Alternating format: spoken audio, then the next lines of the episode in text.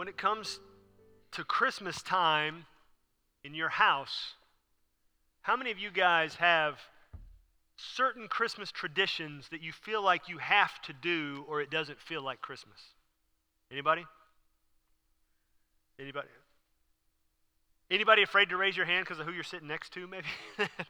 um, does any of it involve food? You have certain Christmas foods that you have to have or it doesn't feel like Christmas. Like certain, certain kinds of things covered in white chocolate, or certain kinds of sausage balls, or certain kinds of, you know, cinnamon apple cidery drink type deals, or certain kinds of Christmas movies you've got to have. You, you know, if you don't watch Charlie Brown, it's not Christmas kind of a thing, or um, Miracle on 34th Street, or It's a Wonderful Life, or uh, certain kinds of Christmas songs. If you don't hear Joy to the World, or Go Tell It on the Mountain, or Silent Night that we just sang, it's not, it didn't feel like Christmas. Something is wrong in the world.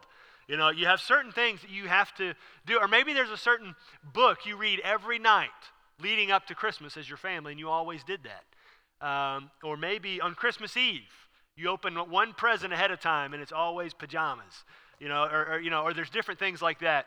That it, this is this is the way Christmas works. This, it just is. This is what we have. This is the same breakfast we have every single year on Christmas. If we don't, it's not Christmas. You know, and if somebody in the family is not trying to pick up all the wrapping paper on Christmas morning so that it's not crazy, then it's just something's weird and off and not right. You know. Well, we have variety of traditions in our house, uh, things that we do. Um, in the lead up to Christmas, we, we do read every night a, a, little devotional book we read beginning December 1st, leading up to Christmas. We've done that for a number of years, same book. Um, you know, we get our Christmas tree, have it all set up, and uh, we have uh, Christmas Eve. We always eat fettuccine uh, at night, our, our Christmas Eve meal. Uh, we have a birthday cake for Jesus for breakfast on Christmas Day. Um, Katie does both of those, and they're way better than what I would do. So, but um, and uh, but something that else that we do that we started a number of years ago. Katie was reading an article and came across this idea, and it was a phenomenal idea, and we took it and ran with it. Um, I guess who has more than one nativity set set up at their house? Okay, thank you. Uh, well, at some point, I think we had a little Playmobil nativity set. You know, the little preschool Legos. Um, but they've all disappeared except for the wise men and the camel. Uh, I mean, Mary, Joseph, the shepherds, the sheep, even baby Jesus. I don't know where any of them are. But we have the wise men and we have the camel. And so in this article, what Katie read was what, uh, you know, a good thing to do is you could move the wise men every day around the house as though they're looking for Jesus. And then come Christmas morning, the wise men are at the nativity set where Jesus is. They found him. Uh, and so we started this. And so the wise men, these little Playmobil wise men, move around that house in variety of places. And the kids look for them every single day. Uh, sometimes they're easier to find than others. Um, you know, when you've lived in the same house for a number of years, there's only so many places you can hide them, and there's some repeats. Uh, you hide them like uh, on top of the fan, or in the Christmas tree, or in the stockings, or in their rooms, or in a closet. This morning they were in the um, fridge. Um, they've been in the oven before, but you got to pull them out before you cook something. Uh, you got to remember that one. Uh, maybe that's how we lost the rest of the nativity set. I don't know. But they move around the house looking, the ideas, they, they're looking for, for Jesus. And we have one main nativity set. It's, it's uh, up on, next to the TV, and that's where they end up on Christmas morning, is they will find baby Jesus. Uh, and so what we're going to look at today is actually the visit of the wise men uh, on their journey to find Jesus. In Matthew chapter 2 is where we're going to be.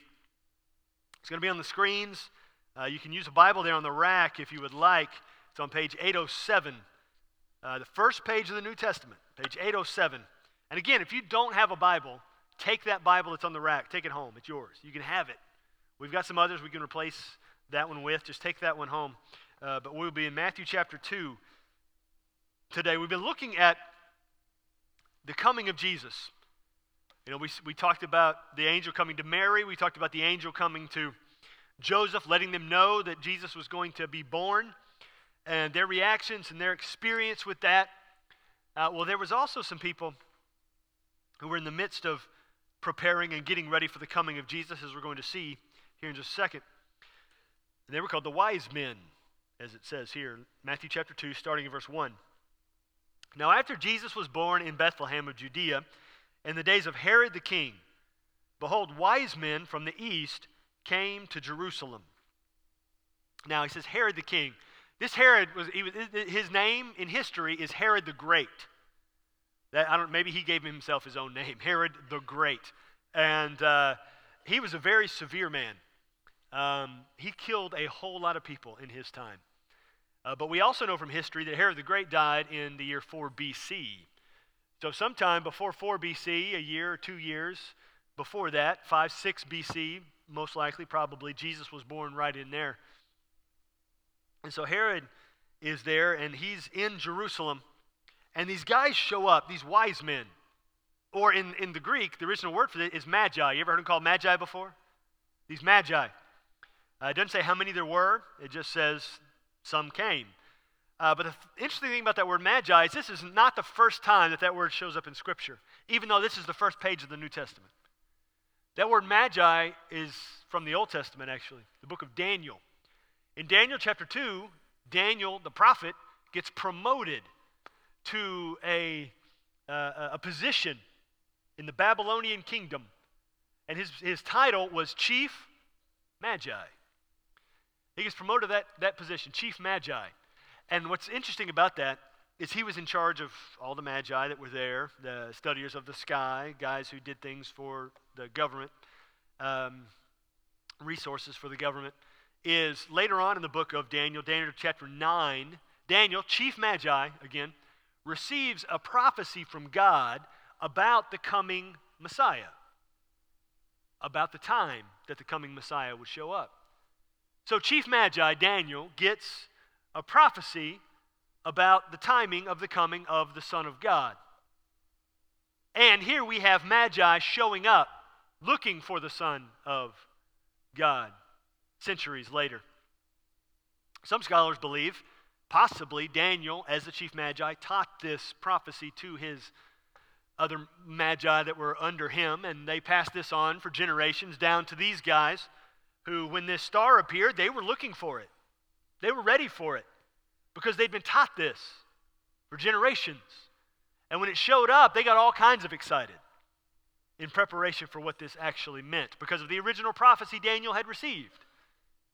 And so, however it, will, however it was, they show up to Jerusalem. They don't know the exact place they're going yet. They just know there's a star, it's over Israel, let's go to Israel. They show up to Israel, they go to the capital city, it's Jerusalem. They come into Jerusalem with you know, we believe an entourage making a big uproar. Everybody notices. It's a huge deal. These people come in town.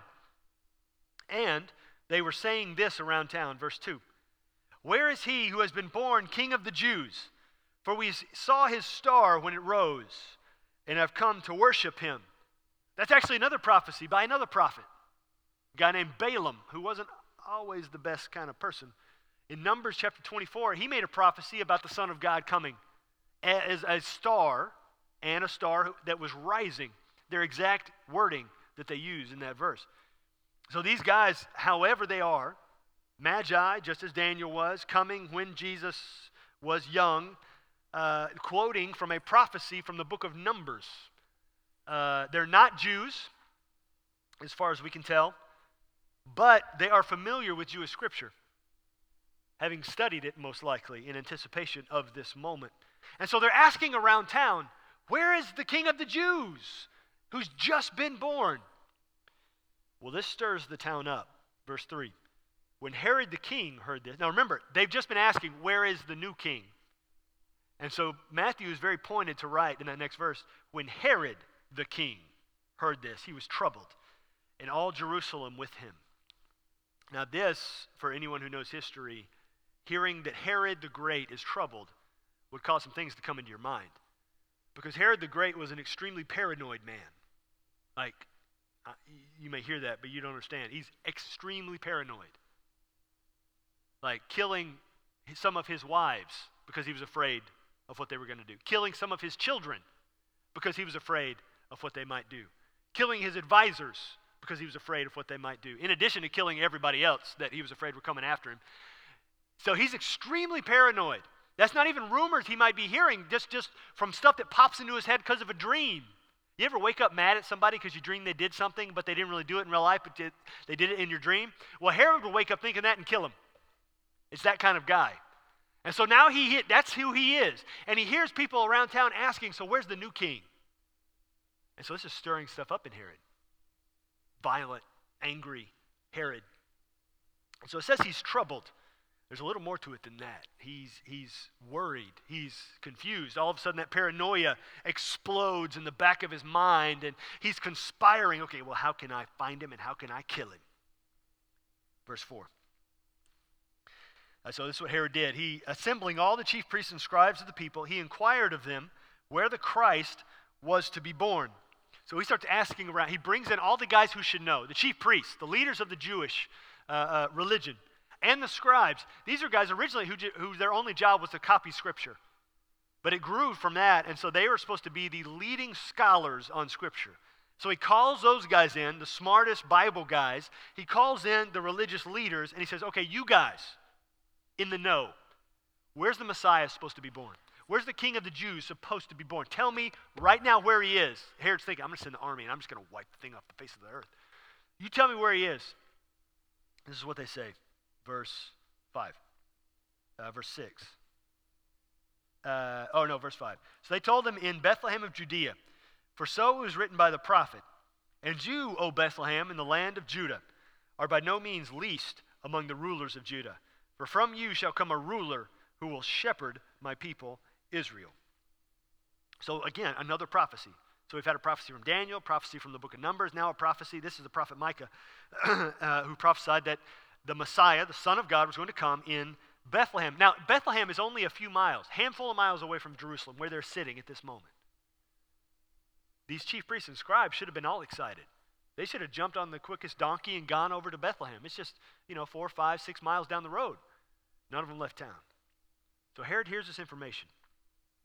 The Messiah is going to be born in Bethlehem. And so now he's thinking, okay, Bethlehem, just right over there, I, guess I really can't. I'm not supposed to wipe out the whole city. Well, how can I get in there and, and make sure that this new king is killed? Look at what he does, verse 7. Then Herod summoned the wise men secretly and ascertained from them what time the star had appeared. And so, in Herod's reckoning, the star showed up when the child was born, which, as far as we can tell, that may be what happened. He ends up later on in the passage, he, he uh, sends people down to Bethlehem to kill every baby boy under the age of two. So that's why we believe at this point Jesus was two years old there in Bethlehem. Just every baby boy under two, because the wise men probably said, the Magi probably said, the star appeared two years ago. And so he sends this army out there later on in the chapter, and they do that. And so he, he questions them about when the star appeared. And then he said, once they tell him, this is what he says in verse 8. And he sent them to Bethlehem, saying, Go and search diligently for the child. And when you have found him, bring me word that I too may come and worship him. So this, now, the way I, you know, if you've never heard this story before, the way I'm reading it, you can kind of intimate what Herod is thinking. Um, but if you had read the story, you know Herod's, again, he's not a good guy. He's going to kill all the babies, baby boys in Bethlehem. Uh, but what he's telling the wise men, the Magi, is, all right, you go find him and then you send one of your little errand boys back to me and tell me where he is because I just, I just want to come and I want to, to kneel down. I just want to worship him so much. All the while, he's already sent word to have his guys start sharpening their swords. And Herod's just not being completely honest with these guys and almost using worship of God as a cover for his. Um, less than honorable intentions. Verse 9. But the wise men didn't know any better. After listening to the king, they went on their way. And behold, the star that they had seen when it rose went before them until it came to rest over the place where the child was. Now, we've heard the Christmas story. We've heard about this moving star in the sky. And I read all kinds of opinions uh, and guesstimations about how this is possible. Star in the sky that moves in this way. It obviously has to move in a way that none of the other stars move, because how else would they recognize it uh, as, as unique. Uh, possibly, some guys I read this week think this was an angel put in the sky. Could be. Uh, could be a, a, a, a special star God created just for this moment. Very well could be. We just know that it was supernatural, whatever it was. And however it was, it was moving in such a unique way that not only did they know it came to, to rest over the nation of Israel, it somehow moved from where it was when they were in Jerusalem. It shifted in the sky just enough so they knew, okay, I need to move that way. It's in Bethlehem. They, they, they hear from Herod, Bethlehem. Uh, maybe they were you know, listening outside in the hallway, but they see the star move in the sky, and so they head over to Bethlehem. And it says it came to rest over a certain house. Um, somehow they were able to recognize that as well. But that's also how we know Mary and Joseph and Jesus have been in town for a little while. You know, they're not in the stable anymore. They're not in an inn. They've been there long enough. We believe Jesus was a couple years old, two years, that they've either bought or rented a house there in Bethlehem for this period of time. And uh, they're raising Jesus there right now. Later on, they're going to leave. But uh, so they go, and the, the Magi uh, see where the star rests. Uh, see where it comes to rest. Now, again, the Magi they came to Jesus. For them, no matter how long it took, whether it took centuries, if it really was handed down by Daniel way back in the day, anticipating this exact moment, or maybe they have been in preparation and traveling for a period of two years. And they get here to this moment. They make it past Herod and his inquisition, and they get here. No matter how long it took, no matter the obstacles they had to face in the in between time, they still came to Jesus. And that's a principle all of us can take to keep coming to Jesus. No matter what we face, no matter how hard it gets, no matter how tired we are, no, no matter how much life doesn't make sense. And I guarantee you, you live long enough, it's not going to make sense at some point. To keep coming to Jesus. These guys came. These guys came from a faraway country. These guys traveled, it's estimated, over a thousand miles walking and on camels. You ever rode a camel for a thousand miles? I would imagine it's not very comfortable, not very pleasant. But they traveled over a thousand miles to get here, anticipating this moment for a very long time. And they kept coming. They, they, they got to Herod, one of the most, you know, egregiously violent and bitter and unqualified kings in the history of the world. And they made it past him because it was God's purpose for them to. And they get down and they kept going and they get to Bethlehem, kept coming to Jesus. They would not allow themselves to be distracted or sidetracked from anything to keep them from their main objective of coming to Jesus. And they show up. They see the star come over the house, and there they are, seeing the house where the Son of God is. Look at verse 10. When they saw the star, they rejoiced exceedingly with great joy.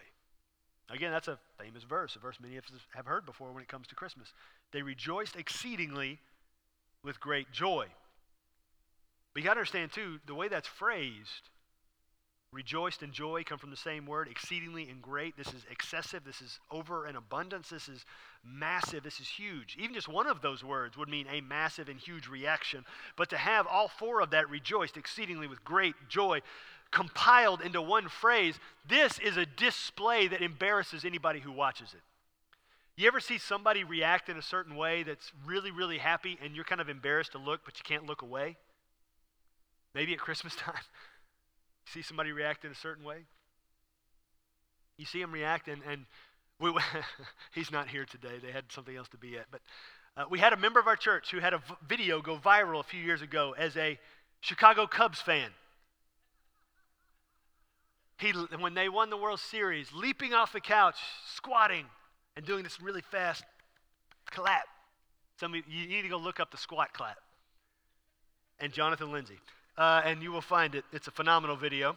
Uh, I think it made it to ESPN one time. Uh, but that's exceedingly great joy in a moment of something he never thought he would see. And here these wise men, these magi, are experiencing something they never thought they would see. Maybe one of them busted out a squat clap. And Jonathan was just replicating something that happened 2,000 years ago. However, they displayed what they were displaying, the way Matthew describes it is rejoicing exceedingly with great joy. I mean, this is just excessive display in the middle of the road. I mean, they're coming up. I mean, maybe it's a cul-de-sac, wherever. They're coming up on Mary and Joseph and Jesus' house, and they're right out front, and they're just going crazy. You ever had somebody go crazy right out in front of your house? You just kind of peek out the blinds. What in the world is going? He's texting people. You see this outside? These crazy people.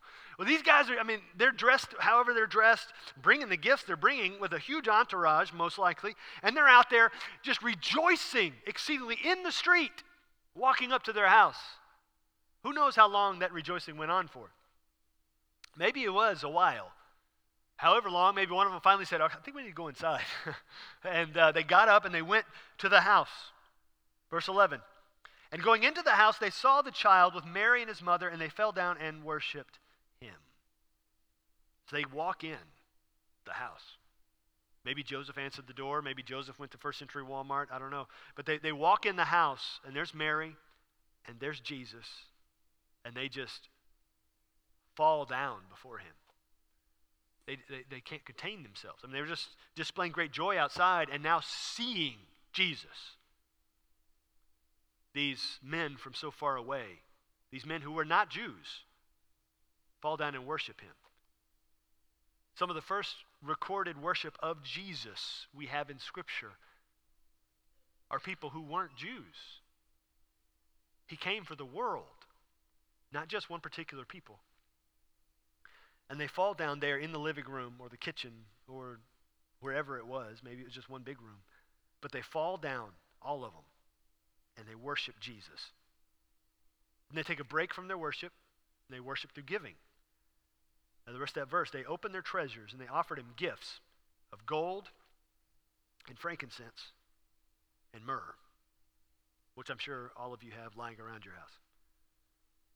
But what's interesting about that is these gifts gold, frankincense, and myrrh, the things they brought. These gifts weren't just random things that these magi had lying around their house. You know, it's not like you forget about somebody's birthday and you go to the birthday drawer or the card drawer and you pull out one card that is just generic that you forgot about this person's birthday. So you pull out a card that just says congratulations and you write stuff in it just because you forgot. It's not like that. This, this had to have taken some phenomenal planning. You know, they offered gifts. Probably they had reserved for this exact moment. Maybe these had been passed down. These gifts had been prepared for generations for this moment. Getting ready for this, for this exact time. These, these magi, they're offering something special, they're offering something valuable. They're offering something that recognizes Jesus as king. You see, you can build in all kinds of symbolism into what these gifts are and what they could be used for, and they have been used for a variety of things throughout history. Um, myrrh, for instance, is also used uh, in coordination with Jesus' crucifixion and his burial. But the, all three of these, gold, frankincense, and myrrh, in, particularly in Scripture, are used for one thing more than anything else. And I'll give you some scriptures here in a minute uh, if you want to write them down. But um, it's used as recognition of royalty. All three of them gold, frankincense, and myrrh.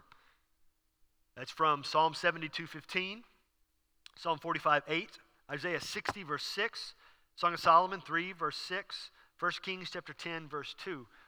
These things are used more than any other way they're used in Scripture to recognize royalty. And so these magi show up, bringing gifts, recognizing royalty. They, they display in the street, rejoicing. They come in the house, they fall down and worship. Then they open their gifts that they brought, gifts that were intentional, gifts that were on purpose, gifts that required great forethought. They had to think about this. Have you ever given somebody a gift, maybe for Christmas, and, and you had planned it and researched and worked on it for months? Hopefully, they gave you the reaction worthy of the time invested. Uh, but you, you had worked on it and, and, you wrapped it up and you gave it. uh, knowing they had no idea they were going to receive this thing. And so these guys had prepared and planned and, and, and put all kinds of thought into this. That these, these gifts weren't thrown together at the last second. They had worked up to this, and they offered Jesus these things gold and frankincense and myrrh. Because what we can see in the life of the wise men is that offering something to Jesus really requires three things from the life of the wise men. Offering something to Jesus requires, first off, perseverance. They persevered. They traveled all that way. They got to where they were going. They did not allow anything to distract them. They kept their eyes on the destination. Maybe some of their guys got tired. Maybe they were ready to go home. Maybe they were kept asking, "Are we there yet?" No, the star's still moving. We got to keep keep going. Who knows what went on during that journey? Maybe a lot more set out than showed up.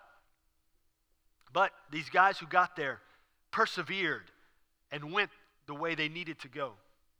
You know, a few weeks ago, actually, it was just a week ago. It's been a long week. Uh, we went down to my parents' house in Pasadena, Texas, right outside of Houston. You might know where Pasadena is. Wow, I am very impressed. Um, well, we, they live in Pasadena, and, and they've lived there almost 30 years. Um, uh, but we, my dad is a music minister at a church down there, and they do this huge Christmas program. And last year they didn't do it um, because a lot of things weren't done in 2020. Uh, but they were doing it again this year. And so we went down there, and I, t- I think I told a story a few weeks ago about traveling down there in the past. It's been an adventure. Uh, but we made it uh, down there uh, with, uh, it was an uneventful trip down there. And uh, we, we when we got into town, I had the little map pulled up on my phone. Um, I tried, you know, looked at variety of map apps. You always try to see which one's the best and going to get you there the quickest and all this deal. Well, I had one pulled up on my phone, and we were getting close to Houston, and it was telling me to go this one way. And uh, the kids just asked me, when are we going to get there? And I said, I guess it was a week ago, this past Thursday. Uh, I said, we're going to get there about 4 p.m. We're going to get there about 4. Um, but the map was saying to go this other way. I said, well, it's telling me, I looked at Katie, I said, the map's telling me to go the wrong way. I said, we're not going to follow the map. And so I got off and, and we turned on Beltway 8 to go around. The map was trying to take me down to 610, right near downtown. And with a car full of people and who knows what's happening downtown Houston, I said, I'm not taking y'all downtown. this is going to be horrible. And so we turn off, and uh, it kept trying to reroute me Usually, when you take a turn because you think you know better than the map, it reroutes you and goes the way that you're going. Well, the map wasn't doing that. It was trying to get me to go back the whole time. And then it tried to get me to go on I 10 and tried to get me to go this other way. And stop, map. I had Katie look at it to see maybe we had tolls marked off on this deal, and it said, We just can't figure it out. I'm just going to go. I know where I'm going. We're in Houston. I was raised in Houston. I learned to drive in Houston. I know where I'm going. And so we're going down the Beltway. And uh, the, if you don't know much about Houston, the Beltway, the way Houston is, is downtown Houston's right, you know, in the middle of Houston. Uh, it's huge and massive and congested and terrible. Uh, around that is a highway called 610. And then outside of that is another toll road that goes around the whole city that's called the Beltway. And so we were going on the Beltway, and there's a ship channel, a huge ship channel that comes in near Houston. And both 610 and the Beltway go over the ship channel. And I was going to go over the Beltway Bridge because Pasadena, my parents live just right across that. And you get over the bridge, boom, there's Pasadena. and the map, for some reason, was saying, don't go that way. It would not go over the bridge. I mean, the, even as we were getting close to the bridge and about to go up, uh, and it's a huge, if you've never been there, it's massively tall. It's only four lanes, but I mean, it's something like 200 feet high. It's really, really high. The first time Katie and I went together, and I had her drive across it. We had to stop, and, and then we had to swap so that I could drive because it, it, it is scary if you've never done it before. Um, and so we went over that. And even when we were on the bridge, the map would not put the line on the bridge, but I knew where we were going.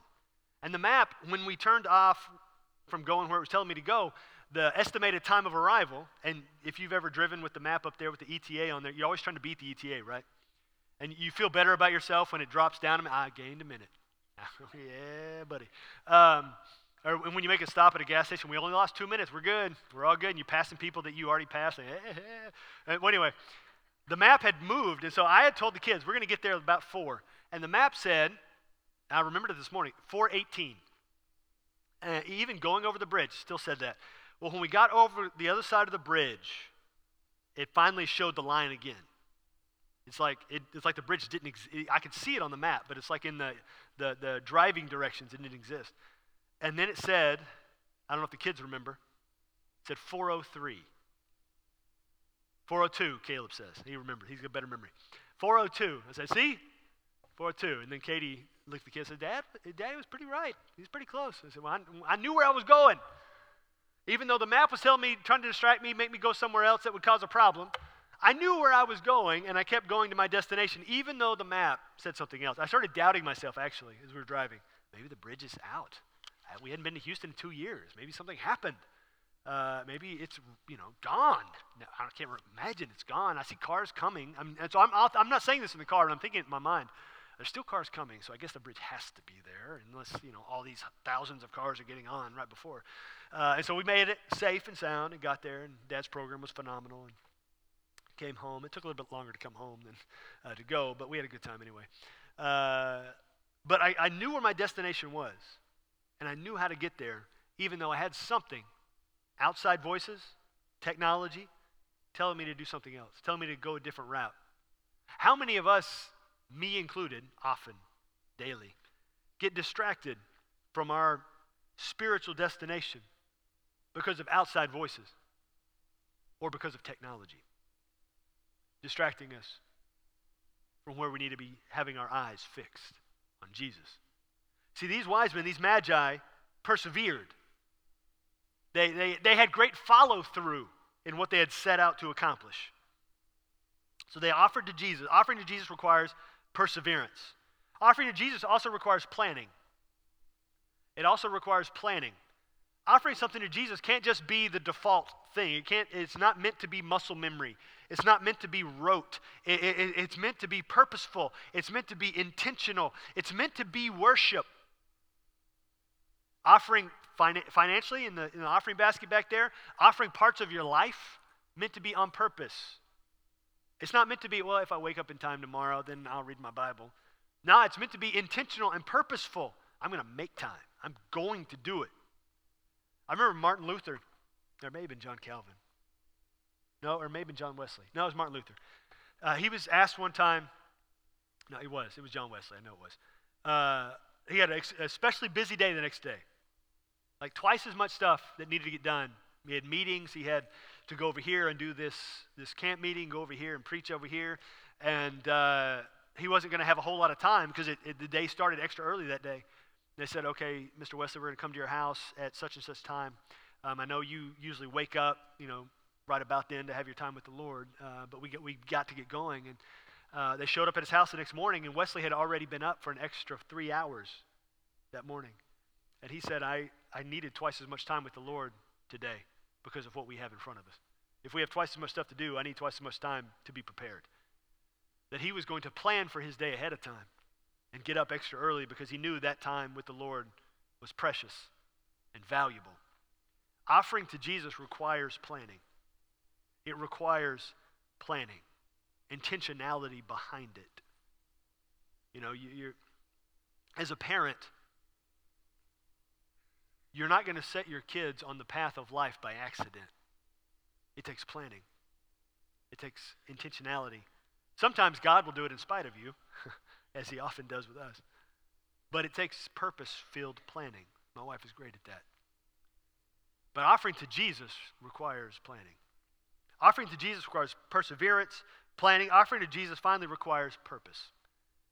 It requires purpose. These guys, they came to Jesus with a great purpose in recognizing his royalty. It wasn't an afterthought, the gold, frankincense, and myrrh. They offered this to Jesus because of the purpose that was behind it. It recognized his royalty. For them offering it, they're recognizing in their own hearts, here is the king of eternity. It, it, it, it's recognition for Mary and Joseph, seeing the gifts that are there. And anybody who reads this and sees the story, it's recognition. He is the king. The one true king, not Herod. They didn't give any gifts to Herod. They didn't bring anything for Herod, which was customary. We know in history the Magi actually came to visit kings of different nations and they would bring gifts. They didn't bring any gifts for Herod, they brought the gifts for the one true king and laid it at his feet, even as a baby, two year old. Laid their gifts there, offering with purpose. So the Magi's the Magi, they offered to Jesus with perseverance, planning, and purpose. And their purpose, recognizing Jesus' royalty.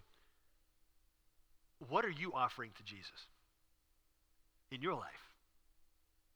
Is it with great perseverance, with great planning, and great purpose? Honestly, with my own life, it's not always that. Sometimes it's what's, whatever's left over in my mind and my exhaustion. It should be filled with perseverance, planning, and purpose. For them, recognition of Jesus' royalty. Today, we're going to do something in just a moment, Lord's Supper, and recognize Jesus in our lives, what he has done for us, how he has brought us to where we are. Um, and so we're going to recognize him here now. But as we do, ask yourself that same question What am I offering to Jesus in my life? And is it filled with perseverance, planning, and purpose? Or do I start offering something to Jesus but then give up because it's too hard? It's too much, too difficult. Or the planning requires too much time and investment. Or the purpose gets lost in the repetition instead of remembering and having a, setting a reminder in our own spirit of needing to be recalibrated to offer to Jesus whatever he would have us offer him in perseverance, in planning, and in purpose. And so, right now, we're going to take a moment and we're going to recognize Jesus, offer our heart's attention, our, our mind's attention, and our heart's affection in this moment as we take the Lord's Supper. So, if you did not get one of these little cups, uh, we have some up here at the front, we have some in the back. Uh, if you can't get up and get one, raise your hand, and we've got deacons who will come and bring them to you. Um, but we have them, it has the juice and the cracker all in one little container there. Uh, so if you don't have one, raise your hand, and we'll, we'll make sure we get you one. Um, but here's what the Lord's Supper is Jesus instituted the Lord's Supper uh, the night before he was crucified. He did the Passover meal, uh, but he brought new symbolism to the elements of the Passover meal. Uh, and he said that the thing that they were eating represented his body, his body being broken, his body dying, being sacrificed so that salvation could be had. And then he said the thing they were drinking, it represented the covenant, the promise of eternal life, of their sins being forgiven forever. And think about a covenant, think about a covenant promise, especially in history, but in Scripture, is it requires blood being spilt in some capacity. And so that's why the thing that we drink represents his blood, is because his blood had to be spilt for the covenant to be secured. And so the Lord's Supper is that. We eat something and we drink something representative of what He did for us in dying and in raising, buying our salvation because we can't do it on our own. We need Him to do it for us. And so Paul wrote about this in 1 Corinthians chapter 11. Paul wrote, For as often as you eat this bread and drink the cup, you proclaim the Lord's death until he comes. You proclaim the Lord's death until he comes. And in truth, that's why he came at Christmas, was to die. He came to die. That was his purpose the whole time, to die and raise from the dead. And Paul says there in that verse, you proclaim the Lord's death in taking the Lord's Supper. Whenever we take the Lord's Supper with with whatever we eat. Here today, it's a cracker or and, and juice is what we're going to drink. It declares the gospel because of what it represents. Jesus dying, Jesus raising, the covenant being secured for our salvation. And so it's a declaration of the gospel. And so, but as we do this, as we eat it and drink it, we need to be honoring him in it. You see, when Paul's writing 1 Corinthians 11, the, rest, the, the passage that comes before this, he's, the Corinthians were taking the Lord's Supper in an unworthy manner. They were dishonoring each other, dishonoring the Lord, dishonoring the gospel in how they took it because they didn't recognize the Lord in it. They saw it as a ritual almost, not as an observance. They saw it as something that they could check the box and make them feel good about what they did rather than an, an act of worship. And Paul's saying, You guys got it all wrong. You guys got it all wrong. It's about us offering ourselves to the Lord in, in appreciation and in thankfulness, gratitude, in love because of his death and resurrection. And so he says, when you take it, you're proclaiming the gospel.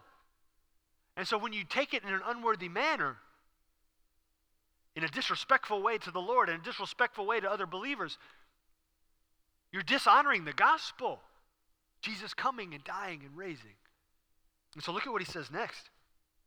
Whoever therefore eats the bread or drinks the cup of the Lord in an unworthy manner will be guilty concerning the body and blood of the Lord. So let a person examine himself then. And so eat of the bread and drink of the cup. For anyone who eats and drinks without discerning the body, the reason behind why, he's talking about the reason behind why we observe the Lord's Supper, without discerning the body, eats and drinks judgment on himself. Says, That's why many of you are weak and ill, and some have died, because you are dishonoring the gospel in practice and in life, dishonoring the gospel. You see, but the dishonor is not against the cracker and the juice, the dishonor is against the gospel. And the Lord's Supper matters because the gospel it represents matters. And, and the gospel matters. That's why the warning is so severe because the gospel matters. And the gospel matters because your life matters. Jesus came and died so you could live. He valued your life that much. However, we end up living, whether we honor him in our lives or not, he's giving us the option. He came and died because your life matters. Your life matters to him. And so he died for you to live. And so we, we, we take the Lord's Supper as a remembrance, as a recognition of the greatness of God and the love of God and his covenant promise of salvation. And so now what we're going to do is we're going to take the Lord's Supper. But if you don't know Jesus, this is your moment. You see, you can eat this and you can drink this and, and not know Jesus, and it won't be anything to you. I mean, it will be, you know, a little cracker and a little grape juice, and you won't feel any different because you don't know Jesus. It doesn't represent anything to you. But to know Jesus and, and take this, this act of worship, this demonstration of the gospel, can have extreme power in, in a realignment of who we are. Not because the juice is special or because the cracker is special, but because of where our attention should be on Jesus. It's an act of worship. And so, right now, if you don't know Jesus, this is the time to know Jesus believe that he is God's son, that he came and died so that all your sins would be forgiven, even ones you haven't done yet. He came and died so all your sins of your entire life would be forgiven. And then he rose from the dead so you can live after you die. And if you believe that now for the first time, not just head knowledge, not just listening to Linus on Charlie Brown, but you actually believe it right now, then you can take the Lord's Supper for the first time and have it truly mean something to you. So, will you believe? Even if you're watching online, believe right now and then go to your fridge and get something to drink and something to eat and take the Lord's Supper with us. This is a holy moment.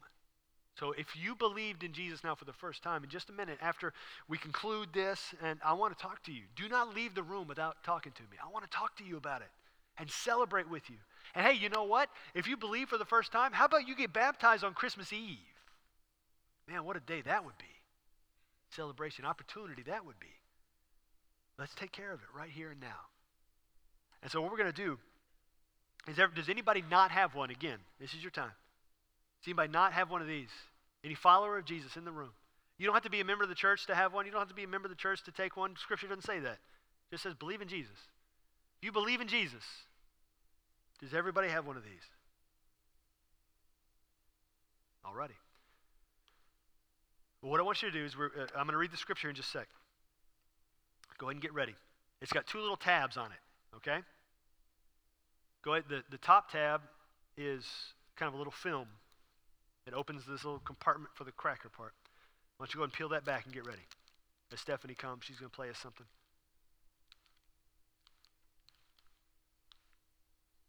Take the little film there off. See, the night before Jesus died, he gathered all of his disciples together to take the Lord's Supper.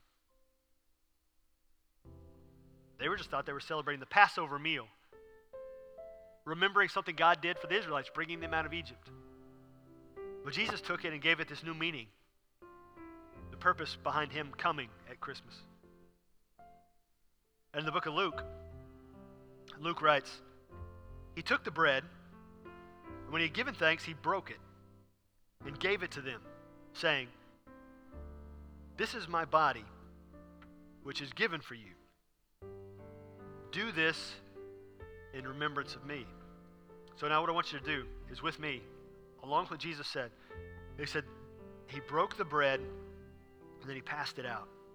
This is my body, which is given for you. Do this in remembrance of me. So, what we do is we take the element that we eat and you, we break it just as he said, just eat it with the, with the bread. You break it, his body that was broken in death, and we break it and then we eat it in remembrance of what he did for us. So we're going to break it, we're going to eat it, and then I'm going to pray for us. Here we go.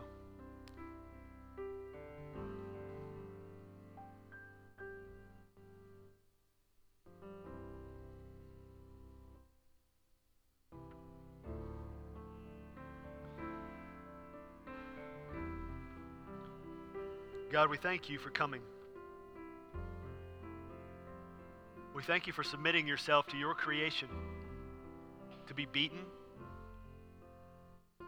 to be mocked, to be crucified, to have your body broken in death for us. God, we praise you for doing something for us that we could not do for ourselves. You dying in our place, paying for all of our sins that we could not, so that our salvation would be secure. God, we thank you. We, we, we praise you. We worship you.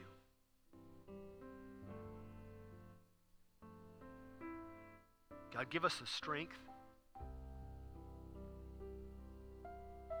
to not only take the Lord's Supper in a worthy manner, but live lives honoring the gospel at every opportunity and juncture and turn. God, we thank you. In your name I pray. Amen. Now peel off the second little tab there. Open your juice. Remember what I said about a covenant. Covenant required blood. And Jesus, in doing the Lord's Supper with his disciples, he was a mere hours away from being beaten beyond recognition. And knowing that it's coming, anticipating that moment. And he was taking time with his disciples to explain this. They didn't understand it right then, they would later on. But then he took the cup. And likewise, the cup, after they had eaten, he said, This cup that is poured out for you is the new covenant in my blood.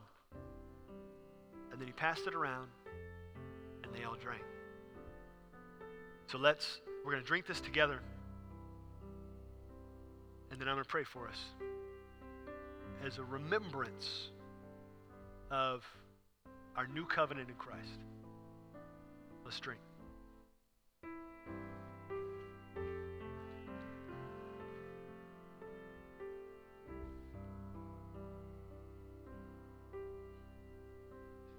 God, we thank you. We thank you for the covenant, an unbreakable covenant. Covenant that's one sided, a covenant that depends on you and not us.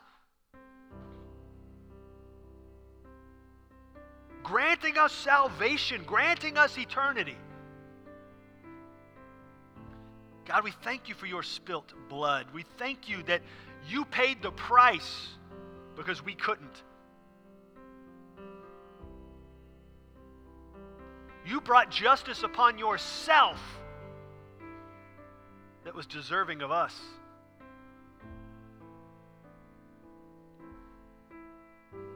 God, we thank you that we can know eternity because of that covenant.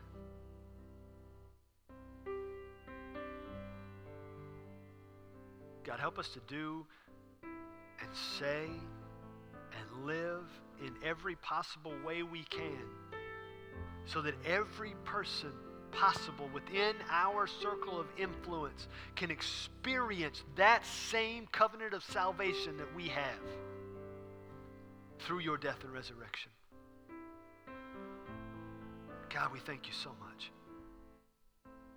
We thank you that you came and died and rose. Thank you for guys like these wise men, these magi who persevered, who offered gifts with great planning and purpose. Help us to step out into what we offer you with great perseverance and planning and purpose. Because you died so we can live. God, we thank you so much. In your name I pray. Amen.